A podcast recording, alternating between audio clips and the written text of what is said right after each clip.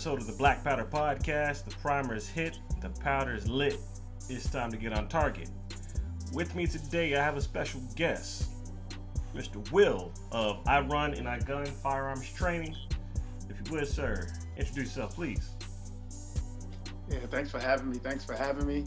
Um, yeah, my name is Will. I'm, I'm located in Delaware, I'm firearms trainer as well as, well, I shoot competition. I'm technically not a competition shooter anymore. Um, but I do um, help people get into the competition world for those who are interested. Cool. You said that kind of like Rambo, you know, like I don't do that anymore. Just yeah, I don't talk about that part of my life anymore. so if you got if you got like a, best friend that's a colonel or whatever, they tie him up in the uh, competition range. It sounds like you got to go back and get him. Hey man, had to get had to get on that helicopter and get my M60. That'll be the next action move right there. Yeah, right. but uh, today's topic was one I was thinking about for a minute, and it will basically be facts versus feelings, gun ownership based on brand stigma, and why black people refuse to buy certain firearms. So what I've noticed is there's a lot of people on some of the social media platforms that'll say, uh, for example, Keltec. I won't purchase Keltec because they had uh, dealings with George Zimmerman, or you know something happened at this gun range because they were treated poorly, or something happened uh, between one gun manufacturer uh, as far as dealing with certain people in a certain area. It's, it's mainly just feelings over the fact that when it comes to certain firearms, we as black people don't really have, I guess you could say, much ownership. So that's one thing that I, I feel, I guess you could say. You know, I usually think, but in this case, I feel is something that we need to get over as far as being, in a sense, brand new to this social fear, uh, social fear, sphere, excuse me, or this community in general. But at the end of the day, guns don't give a damn about your feelings. So, Will, would you agree or disagree with that? I'm kind of in the middle because I can see, I can understand why somebody wouldn't want to support a company like, uh, let's say, Keltec, right? Mm-hmm. Um, because how they, you know, they back Zimmerman, right? Right. And I don't know if this is true, but allegedly they gave him a tour of the place and all that kind of stuff, right? Yeah, I heard about um, that too. The, the problem, like, I'm all for, you know, quote unquote, voting with our dollars, right? So let companies know where we stand, how we stand, and how we feel based on our, our buying uh, habits, right? Our spending habits. Excuse me. The only thing I will say is that there probably isn't a company that manufactures firearms that wants us to have their products, like at the at the highest level, right? Mm-hmm. So at some point, you're going to get to a point where it's like, all right, well, what do I buy then? If I can't buy a Sig, if I can't buy a, you know, a Canik or Walther, whatever it is, then what do I buy? Um, so it's kind of a rabbit hole, but, uh, but on the on the outskirts, I have no issue with the the Keltec thing. I, I mean, I don't know if that's because I have no issue or no desire to own any Keltec products anyway. So maybe it's easy for me to say that. I don't know if it was Glock, would I feel different? That's what I normally shoot.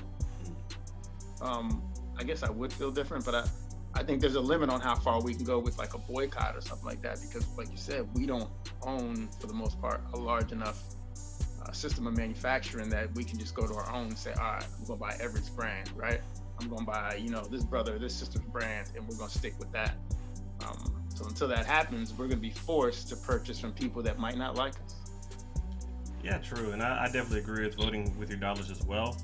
I I guess I try and find a loophole through that because uh, way before I even knew about the George Zimmerman thing with, uh, Zimmerman and Keltec, I purchased a uh, KSG Okay. And afterwards, especially in uh, in was it BGOE, uh, there was a lot of people talking about why they wouldn't back Keltec and how they feel about Keltec. But in my opinion, I already spent the money purchasing a Keltec. Now, it wasn't exactly through the manufacturer. Uh, I believe I purchased it through Gunbroker. So, in a sense, it, I don't know. It's kind of one of those outskirt things where you do own something from the manufacturer, but at the same time, the money didn't directly go to the manufacturer. At right, least not from right. you. So I don't know, man. It's just I, I, guess I'm looking at it through loopholes, but I also know that the history of guns Uh, no matter if it was in Africa, in Europe, in Asia, in America, whatever, there's always some negative history. Uh, and you just really can't turn your nose up at anything, especially seeing as how they were, and I hate to use the term, you know, quote unquote weapons of war. Not talking about the modern firearms, but right. back then, what they were used for. You know, not only were they used for home protection, but they were also used in wars as well. So based on which side was using what at the time, you can't really turn your, your nose up and say, oh, okay, well, this Luger was used by the Nazis, you know, the Germans, so I don't think I want to touch it. But then you go and you turn around and you get uh, get an HK. If you want to take right. it that deep, you should say, oh, I don't want to use a German-made gun because of what happened in World War II. You just there's certain things that you have to realize and overcome. At least that's how I think about it. Yeah, I mean, we're limited in our choices. So, I mean, at some point, if you're going to want quality, you're going to have to buy from what's out there. It's just, it kind of is what it is. There's no way around it. Yeah, it's very true. Because, I mean, I, and I hate to even say this, but, you know, I do pray and I do believe, but at the end of the day, I know it'll take a lot more than my prayers to stop somebody that has the intent of doing myself harm, my family harm, my friends harm.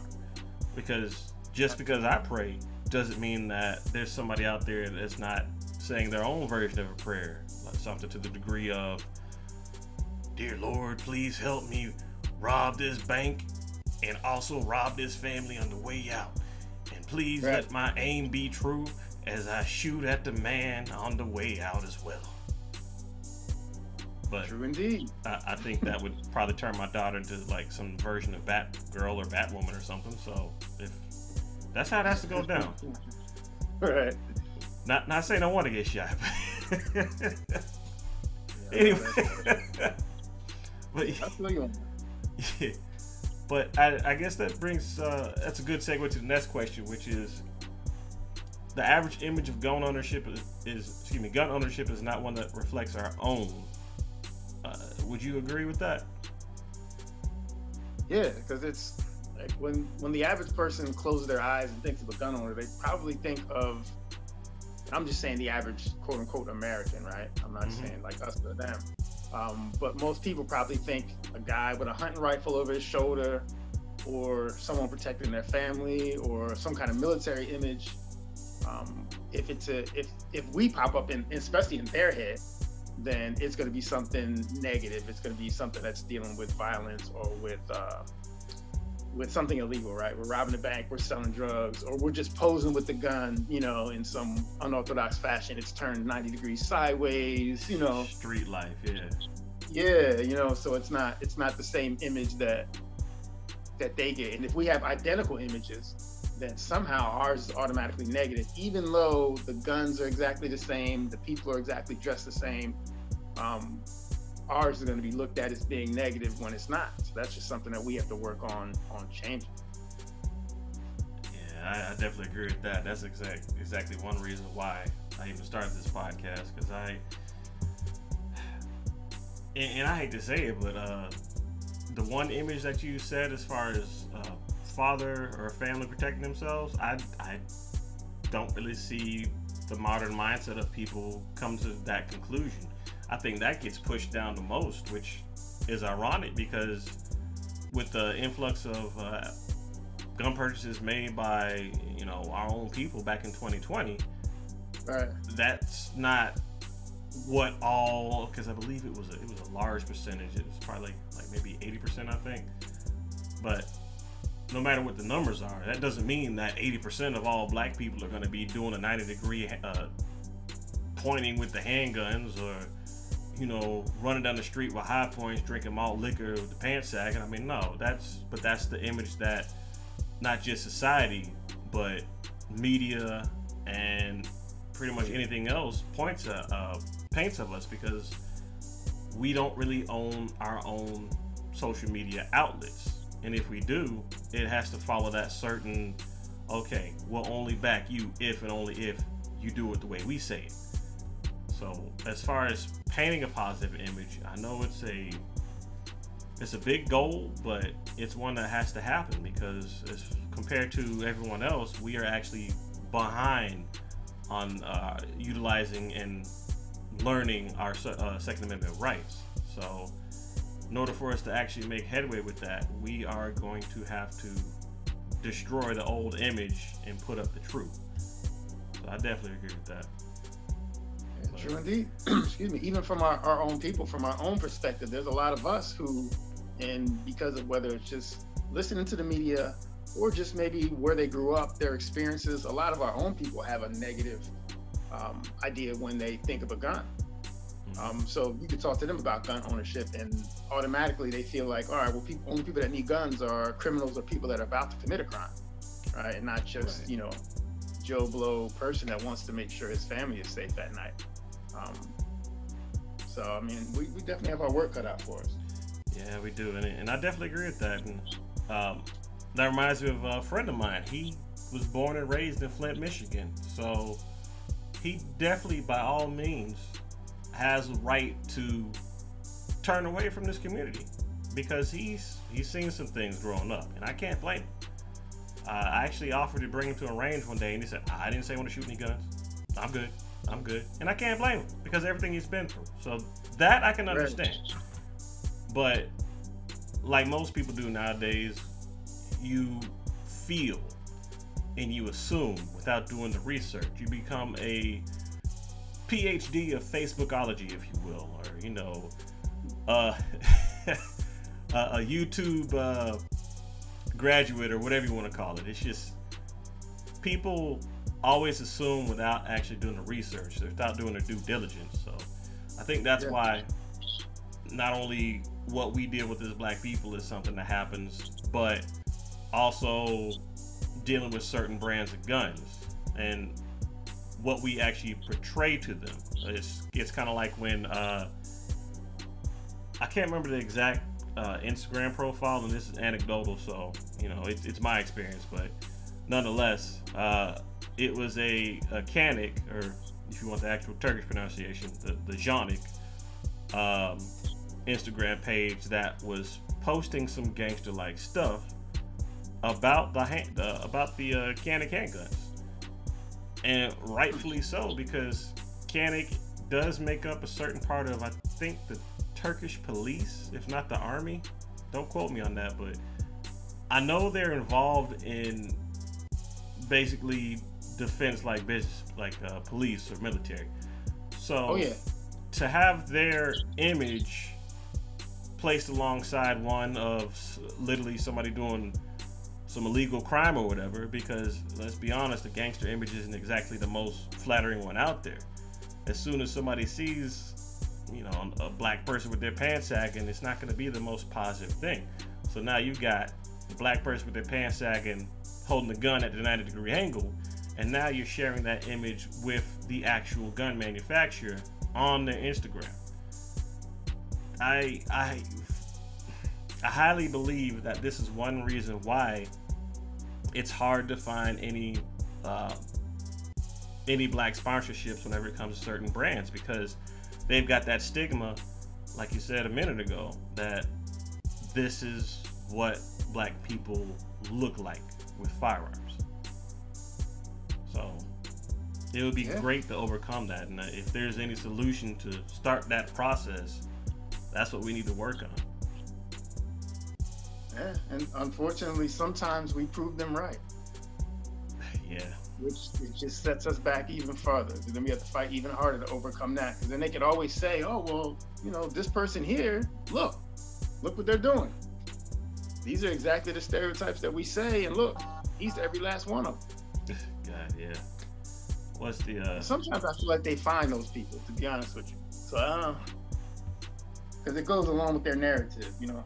Yeah, I mean the, the media has been doing that for the longest time. Like, uh, okay, so if we say Ahmaud Arbery, right, which he's the most recent victim that I can think of, unfortunately, but nonetheless, um, when they found his picture, they put up it was like a, uh, almost like one of those high school senior pictures. He was wearing a suit, had a blue background, he was smiling, and I think as soon as they painted him in a negative light, they started digging back into his history, digging back into the social media, and they started bringing out all the questionable photos. Which is is always funny to me because it seems like anytime it involves a black person, they're like, okay, let's see what they got. Uh, all right, he's wearing his hat backwards. Cool, that's gonna be the perfect photo that we can use to frame. It's it's sad at this point. It's their standard playbook. Dig into their past, find what you can, even if that was 20 years ago, or even if it was completely unrelated to what just happened. You know, even if I did commit a crime 20 years ago, that has nothing to do with what is going on right now. If the police do something against me right now, what I did 20 years ago is irrelevant. Right. But you already know that's their standard playbook. If they can make us less than human or less valued, then it's easier to push that. Oh well, they deserved it, or that was a criminal anyway, or you know, it, it just makes their job easier. Right. And I know Propaganda. the right. I know one of the biggest phrases I hate to hear is actually one of I'll give you two. Uh, the first one is not all, not all. So if I'm having a one-on-one conversation with somebody and I'm talking about something that is has actually happened, and then it gets into a certain topic where you're trying to let them know, yeah, this is what happened, this is why it happened to this person, and this is why they need to act on it as soon as possible. But when that person gets triggered and in their feelings, they'll certainly they'll suddenly say, well, not all, you know, like uh, in in the case of those two idiots that shot him. We don't know what the whole neighborhood was made up of, and I can't remember the actual facts, but I think there were some rumors saying that it was kind of racist in there. But you'll have that one person that'll pop up. Like, let's say, for example, it was a racist neighborhood. That one person always pops up in their feelings and they say, well, not all. Not all those people in the neighborhood are racist. It doesn't matter because you saying not all continues to portray the defense of those people. Instead of saying not all, you should be getting upset and trying to fix it just like everybody else instead of giving somebody a free pass. Yep. It's just I'm- part of their deflection tactics, man. Because it's not all, but we're not talking about the entire neighborhood. We're talking about the people that took this action that they shouldn't have. So the other people don't matter. So you people, you know, they bring up people that aren't relevant to the story. And if you're not smart enough, you'll fall for it. Right. You know, it, in my opinion, not all is just, you, you know, it's just a way to make yourself sleep better at night. That's all it really is. And um, it. it, kind of reminds me of, uh, God, was it Ferguson? Is I can't remember. ah, God, it's been so long. I can't remember what city had all the police action going on. It was literally like the neighborhood versus the police, and they started bringing out the tanks and everything. But it was around the same time that Robin Williams died, and I found it interesting that all of the negative things going on over in that city was plastered all over the news. You couldn't change a channel without seeing some type of quote unquote law enforcement military action going on. But as soon as Robert Williams dies, the story just disappears. You don't get any updates, you don't know what's going on, and the story just fades away. Something, something always happens like that. I don't know why. It's just it's weird. It's like they, I don't know, like they spin a wheel and say, okay, which star are we going to sacrifice now in order to change this narrative? But They can turn on and off the outrage at will. And sometimes we're stupid enough to fall for it. So just like in that same thing, they can push, you know, and I don't say push because sometimes it's just reporting. What's happening is what's happening, right?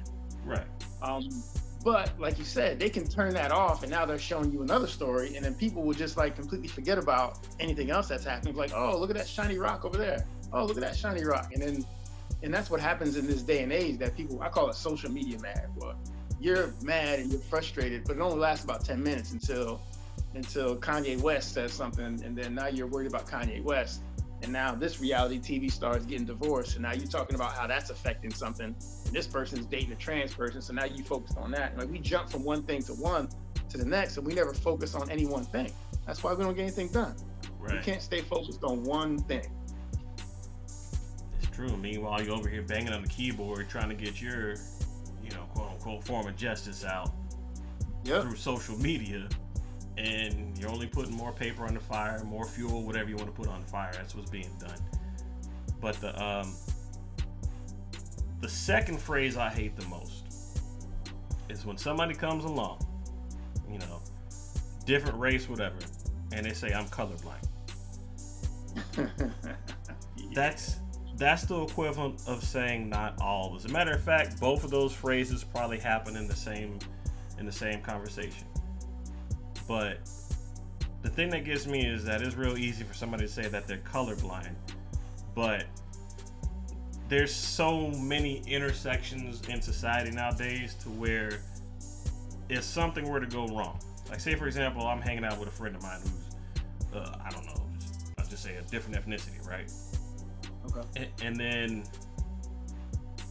you know something happens police get involved and i know automatically i hate to even say it but nine times out of ten i'm probably going to be the target because of how the situation is now granted anytime police are around i'm the last person to get into my emotions and start popping off at the mouth or anything because the last thing i want to do is bring more negative attention to me whenever there's already a, a small layer of tension there already. Because sometimes it doesn't really matter the color of the officer, it's just the fact that people will always have preconceived notions about what's going on. And that could happen in a, a tense situation or that can happen in a calm situation. Kind of like the. Um, the police officer that was doing the routine traffic stop in California, I think it was near the Mexican border, um, questions the guy. He gets out. Uh, I think he asked him if he could get something. So the guy said, sure. He goes to the pasture side, pulls out a, a, a AR, takes out the police officer. And it was a, a calm, seemed like a, a civilized exchange until that happened. So if I to do the same thing, I don't know if it would end, you know, I don't know if it would be as civilized or peaceful or whatever, but regardless, they have that mindset. Like, I have to go home safely at night. So I get that. But the last thing I need is somebody who says I don't see color to start popping off on my behalf, making the situation worse, and then causing something to where I could be the one that ends up getting shot you know, it's real easy for somebody to say, I don't see color. Leave him alone. He's black. Leave him alone. He's black. He don't need that. Y'all always treat him like that. And I don't need that. If I got the situation under control, that's one thing. But just because you say you don't see color and then you turn around and you start bringing up my color, that that kind of defeats the purpose of even saying something like that in the first place. So, but those are just my two phrases I hate to hear uttered on a consistent basis. Yeah, anyone says they don't see color is lying. Right. One hundred percent lying. Like what you're really saying is, I see color, but I choose to ignore it. If you're truly a good person, or you're just saying, I know what you're going through, but it doesn't affect me, so I'm going to ignore it. Right. In all honesty, with both of them, if you know what the situation is, I don't need you to come up and say it. I would much rather have your actions speak for themselves. You know? Yeah. But hey, I'm just a dude behind a microphone doing a podcast, right? right, right. Yeah, I'm just a dude right with you, man. Right. I don't do that whole I don't see color. All right, well, you need to get away from me because clearly you're not dealing with reality or you're a liar. And it's more likely that you're a liar. right. If you ain't gonna tell me you didn't walk up to me and notice that I was a black man. There's no way. hmm Very true. And you know, I, I honestly think I've always thought this, but racism isn't just about skin color. You know, skin color is just the upper surface of it. It's always been about money. Period. If I can get this group of people to hate this group of people, then it takes the pressure off of having you realize what's actually going on. It's it's like a almost like the Wizard of Oz effect. You know, I'm over here, like I'm the dude that's producing racism. So I'm over here, I'm pushing all this hate into the narratives and everything. Then the curtain gets pulled back. I look at you and I say, "Oh, pay no attention to the man behind the curtain," and I close the curtain back and keep pushing it out because it puts money in pockets. So I, I'll, it, the system always needs anybody to continue the flow of hate, just so they can continue to make money. And it's also about control too. So I mean, there's there's a couple actions. I mean, I agree with what you said. Well, um, then you also have the control aspects. There's there's a number of aspects to it. Yeah, I mean, money money is is just a fraction of of what it is, and I say money because it's it's easier for those who are in control to continue to have a flow of liquidity versus making it equal for everybody to have that liquidity and then they can do whatever they need to and have their own version of power so they can take care of themselves, their community, their families, friends, whatever. But if I take that away from you and put that liquidity into what I have going on, it's just easier to continue to pump that form of power, that one portion of power, into my plan. There's also influence, there's also network, you know so many other different aspects of what actual power is but the easiest yeah. way in my opinion to continue that build that growth if you will of that power is to control the people. Yeah. So that's that's just how i look at that though. yeah. Just almost every aspect of our lives is controlled by somebody that doesn't have our best interests um, at heart. Whether it's what we eat and you know and you can say ingest and you can you can also lump in uh, radio tv you know all types of media in that you know because you're taking that in as well right? Mm-hmm. um, you're feeding your, your body you know or your person these images and sounds and everything else and all that is designed to to make you feel or act a certain way and it works right whether it's just them keeping you sick so that you can you know make sure that you you require uh, medication or whatever it is that are going to fill somebody's pockets or something else. I mean, it's all an angle. Like right. they say, ask a question, the answer is money. True. I also think it's uh, accountability isn't as popular as it used to be. Because if more people, especially nowadays, would take accountability for their actions, they wouldn't have to worry about uh, trying to find excuses for certain things that are going on in their lives. You know, it, it, like if I know if I sit back and I eat a thousand Whoppers from Burger King, and all of a sudden my heart gets jacked up and I gain a lot of weight, I can't blame Burger King for that. You know, and I've at my job I've, I've heard this before. It's just you're blaming somebody for giving you something that you asked for, but then you're saying that you're upset because they gave it to you whenever they know you shouldn't have had it. That's you're just skirting around the main problem, which is the fact that you knew what the outcome was. Now, granted, I like my Whoppers, don't get me wrong. Could I eat better? Yes, I definitely could. But I also know that I need to take accountability as far as my health because the last thing I want to do is look up and I'm, you know, getting uber liposuction or something because I've made poor choices. That goes with health, money, people you're with, friends, family. I mean, it, it's all the above. So I really hope accountability 2024. I, I hope it happens. You know. We've pretty much turned our backs on accountability just as a unit. Um, if you think about it now, if if we're friends or we know each other or whatever, and I'm like, hey man, you probably don't want to do this, now I'm a hater, right? Or I'm shaming or whatever it is. If I'm telling you the truth, then either I'm shaming or I'm a hater or something else similar.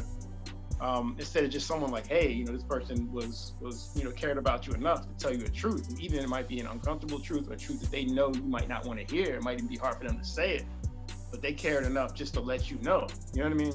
Like I'd rather tell you the truth than you say, you know what, I'm never talking to you again, than to bite my tongue and, and, not say it. You know, that's just me. But people in my circle, they already know. Mm-hmm. I'm gonna say some shit, and I'm, I'm not always right, but I'm, I'm gonna speak my mind. If I think something is going the wrong way, then I'm gonna speak up, and then I expect the people in my circle to do the same for me. Like, hey, Will, you're messing up. Okay, well, break that down for me. How am I messing up? And I might say I agree with you, and I might say I don't agree. But at least we had that conversation, right? Right.